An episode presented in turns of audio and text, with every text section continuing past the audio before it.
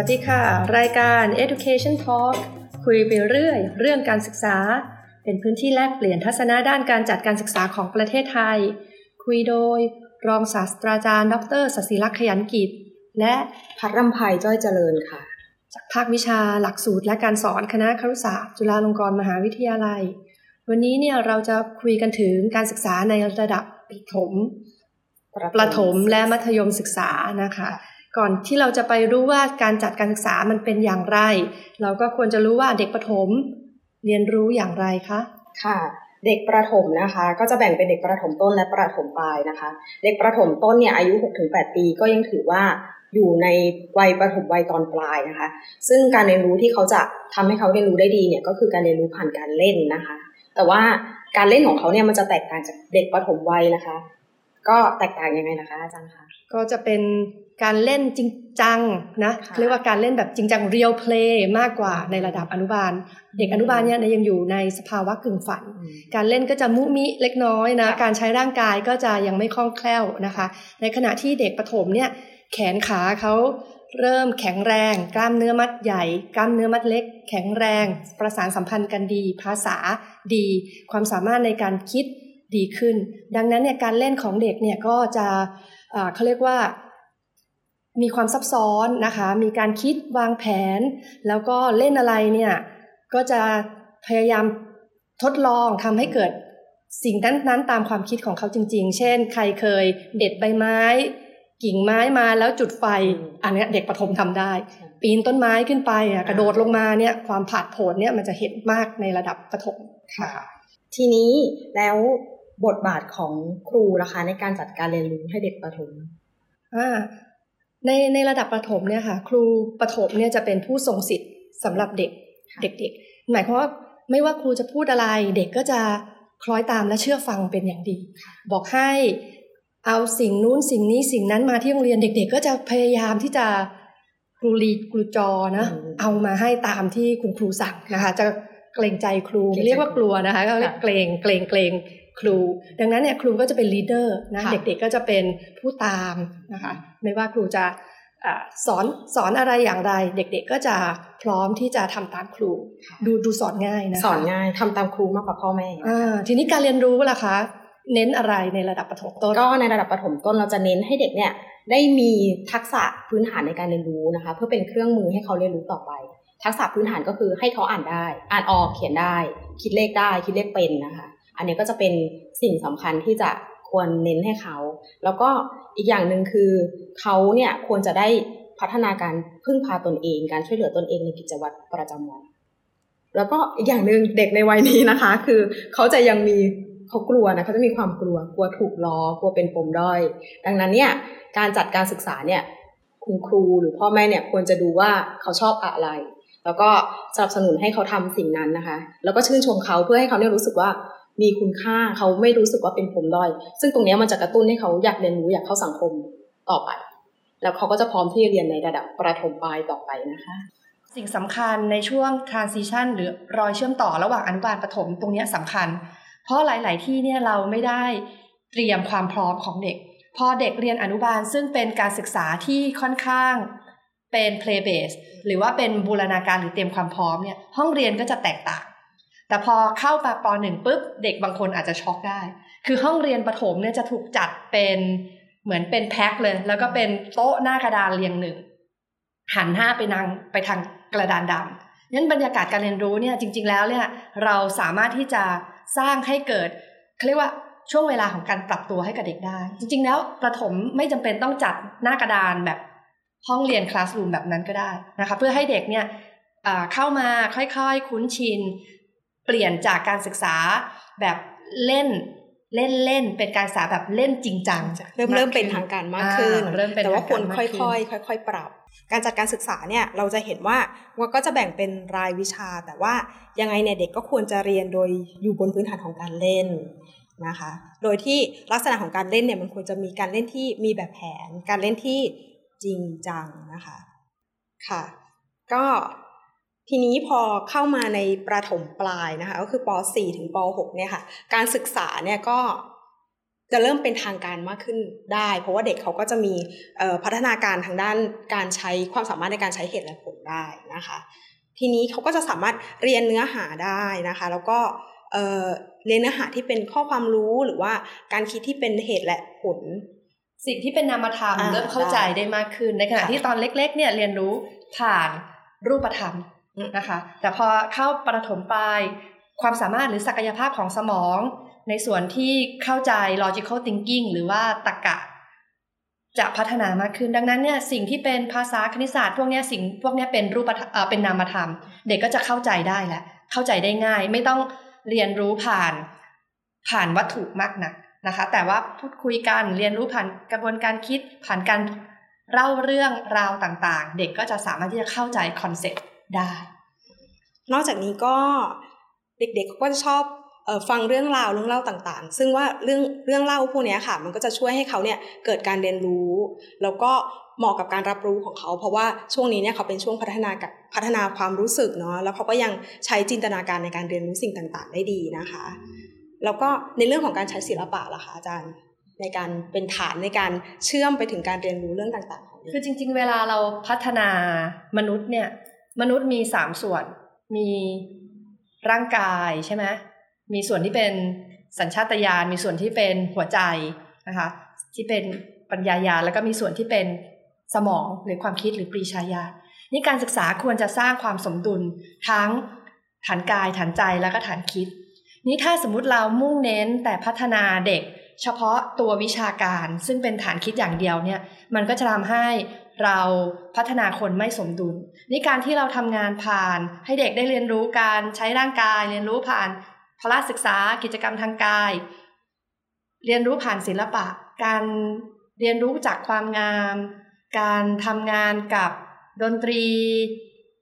ทัศนศิลป์หรือว่าศิลปะการแสดงละครในหลาย ๆ ลักษณะเนี่ยมันเป็นการสร้างสมดุลให้เกิดการเรียนรู้ แล้วเด็กก็จะเกิดเรียกว่าเป็น well-being ค่ะ เป็นสุขภาวะ มีสุขภาวะ เพราะเราพบว่าการเรียนรู้ในโดยเฉพาะในระดับประถมเนี่ยมันต้องใช้ศิลปะเป็นฐานในการที่จะทำให้เราเขาเข้าใจมโนทัศน์หรือ concept ต่างๆ ในขณะเดียวกันก็ต้องให้เขาได้ลงมือทำด้วย ศิลปะจะเป็นตัวกลางระหว่างการดึงความคิดลงสู่การปฏิบัติ อย่างเนี้ยการศึกษาก็จะครบถ้วนสมบูรณ์และเป็นหนึ่งเดียวกัน ในขณะที่หลักสูตรจริง ๆ แล้วเนี่ยสมัยสมัยที่เราเรียนเนะเราโตมาในยุคที่เป็นสารัตถะคือเน้นวิชา เน้นชุดความรู้ ในระดับประถมเราก็จะครูก็จะบรรยาย แล้วเราก็นั่งฟังนั้นสิ่งที่เกิดขึ้นคือวิชาไหนที่เราไม่ชอบ เราก็จะปิดสวิตการเรียนรู้ แล้วเราก็อาจจะจำไม่ได้นี่เวลาสอบเราก็จะต้องไปนั่งท่องหนังสือ นั้นความรู้มันไม่เป็นความรู้ที่พร้อมที่จะใช้งาน ไม่ได้อยู่ในเนื้อในตัวของเรา ใช่ ดังนั้นเนี่ยจริงๆแล้วเนี่ยการศึกษาในระดับประถม เด็กยังมีความยังมีความอยากที่จะรู้อยากเห็นอยากใช้ตัวเองในการเข้าไปสัมผัสสัมพันธ์ แล้วก็ลงไม้ลงมือในการสร้างความหมายด้วยตัวเอง จริง ๆ แล้วธรรมชาติยังเป็นอย่างนั้น นี่การศึกษาที่ดีเนี่ยมันควรจะเป็นไง มันควรจะทำให้เด็กรู้ว่าพัฒนาความรู้หรือประสบการณ์ที่เขาได้มาเนี่ยมันจะถูกใช้งานได้อย่างไร ดังนั้นเนี่ยมันก็มีแนวทางใหม่ ๆ ที่ที่กำลังพัฒนาอยู่ว่า จริง ๆ แล้วหลักสูตรไม่ต้องแยกสาระขนาดนั้น แต่ว่าสอนเครื่องมือ ภาษา คณิตศาสตร์ สอนวิธีคิด แล้วก็บูรณาการการเรียนรู้ ดังนั้นเนี่ยการที่เด็กเรียนรู้เรื่องเรื่องหนึ่งหรือเรียนรู้เป็นธีมเนี่ยเขาก็จะได้ใช้บูรณาการทั้ง คณิตศาสตร์ ภาษาวิทยาศาสตร์การทำงานร่วมกับผู้อื่น การสื่อสารนะใช่หลาย ๆ อันอย่างเงี้ยเขาเรียกว่าเป็นอย่างนี้เรียกว่า competency base เป็นฐานสมรรถนะนะคะเน้นเน้นว่าเอาความรู้ลงไปใช้ในการปฏิบัติได้ แล้วเกิดทัศนคติที่ดีต่อการเรียนรู้ด้วยค่ะเน้นให้เด็กเขาได้นำไปใช้จริงในชีวิตเขานะคะ ทั้งความรู้ทั้งทักษะนะคะที่เขามีนะคะ อันนี้ก็จะเป็นจุดเน้นที่ควรจะพัฒนาให้เด็ก ตั้งแต่ระดับประถมขึ้นมา จริงๆน้องจากระดับประถมขึ้นมานะคะอ่าในระดับมัธยมล่ะโตขึ้นไป โตขึ้นไปไป เด็กเรียนรู้ยังไง ตอนนี้เด็กก็จะสมองก็จะพัฒนาเต็มที่เนี่ยจะอยู่ในช่วงมัธยมต้นก่อนวัยรุ่นนี่สมองพัฒนาเต็มที่แล้วนะคะ ดังนั้นเขาก็จะมีความสามารถในการคิดการแก้ปัญหาได้แล้ว ดังนั้นการเรียนการสอนเนี่ยแทนที่จะ เป็นครูเป็นคนบอกว่าให้เขาเรียนรู้อะไร ควรจะให้เขาเนี่ยได้เผชิญกับสถานการณ์จริง ที่เขาจะเจอได้ในชีวิตประจำวัน แล้วก็เขาควรจะได้แก้ปัญหาได้เรียนรู้จากสถานการณ์จริงตรงนั้นอืมอย่างนี้ยก็คล้าย ๆ กับเรียนแบบโปรเจกต์ Project นะคะ เรียนรู้ผ่านโครงงาน โครงการอะไรต่างๆ ที่ใช้ปัญหาเป็นฐานใช่นะคะ แล้วเขามีชุดความรู้อยู่ เขาก็ได้ลงไม้ลงมือทำแล้วก็ collaborative คือทำร่วมกันเรียนรู้ร่วมกันเป็นกลุ่ม เนี่ยอย่างเนี้ยก็จะทำให้เด็กในระดับมัธยมเนี่ยรู้ว่าอะไรคือสาระ อะไรเป็นไร้สาระเนี่ยเขาจะสามารถที่จะคิดมีวิจารณญาณเขาสามารถที่จะคิดได้แล้วเลือกตัดสินใจได้ ทีนี้สิ่งสำคัญคือการศึกษาต้องไม่ผลักเด็กให้เข้าไปอยู่ในกรอบใดกรอบหนึ่งถูกไหมใช่อะค่ะอธิบายควรให้ฟังนิดนึงจริงๆแล้วการศึกษาในช่วงมัธยมเนี่ยควรจะให้เด็กเนี่ยได้ค้นพบ ความชอบหรือลักษณะเฉพาะของตัวเอง การที่พยายามผลักเด็กเข้าไปในแทร็กแต่ละแทร็กไม่ว่าจะสายศิลป์สายวิทย์เนี่ยบางทีเราผลักไปตามค่านิยมนะมันก็ทำให้เด็กเนี่ยยังไม่รู้ว่าเออจริง ๆ แล้วตัวเองอะชอบอะไรเนี่ยนะคะ การศึกษาเนี่ยมันควรจะเป็นจัดให้เด็กเขาได้เขาได้รู้ตรงเนี้ยว่าจริงๆแล้วตัวเองเนี่ยมีอะไรชอบอะไร อยู่ในตัวนะคะการศึกษาต้องทำให้เด็กรู้จักตัวเองจะค่ะไม่ใช่รู้แต่เรื่องคนอื่นค่ะและการศึกษาต้องให้ทำให้เขาเกิด self awareness เกิดการตระหนักในตนเองว่าอะไรคือจุดแข็ง อะไรคือจุดอ่อน อะไรคือความชอบ อะไรคือความถนัด ถูกนะ ดังนั้นเนี่ยการที่เราผลักเด็กเข้าสู่สิ่งที่เราคิดว่าควรจะเป็นเนี่ยมันสร้างความอ่าคับข้องใจให้เกิดขึ้นเนาะแล้วหลาย ๆ คนเนี่ยไม่จำเป็นต้อง ไปเรียนในสายสามัญถูกไหมคะค่ะจริง ๆ แล้วเนี่ยคนเราก็มีความถนัดหลายแบบค่ะบางคนถนัดลงมือปฏิบัติ บางคนเป็นนักคิด บางคนเป็นนักกิจกรรม การศึกษาต้องเป็นไงในระดับนี้ การศึกษาในระดับนี้ควรจะมีความหลากหลาย เพื่อตอบสนองเออผู้เรียนทุกด้านนะคะ นักคิดก็อะก็ให้เขาเรียนเอ่อ